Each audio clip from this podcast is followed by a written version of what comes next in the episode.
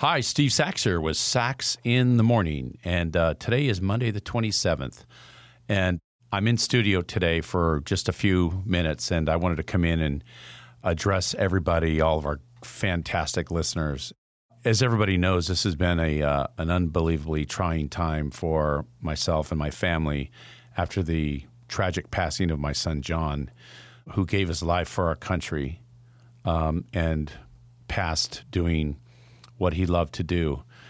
And I just wanted to come in here today and tell you all that um, you know this coming week we're going to dip into some of our replays. We're going to have two replays uh, Tuesday and Wednesday. They're going to be some of your favorites or my favorites. We're going to figure that out. And then I wanted everybody to know that on Thursday we're going to play a previously taped, but still recent episode that nobody's heard uh, from the Wade Boggs and Ferguson Jenkins full length episode that I actually taped when I was back in New York some several weeks ago.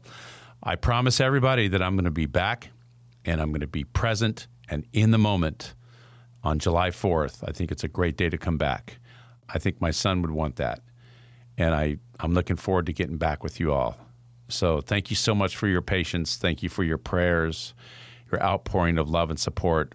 I couldn't do this without you and my family. Thank you so much. We'll see you soon.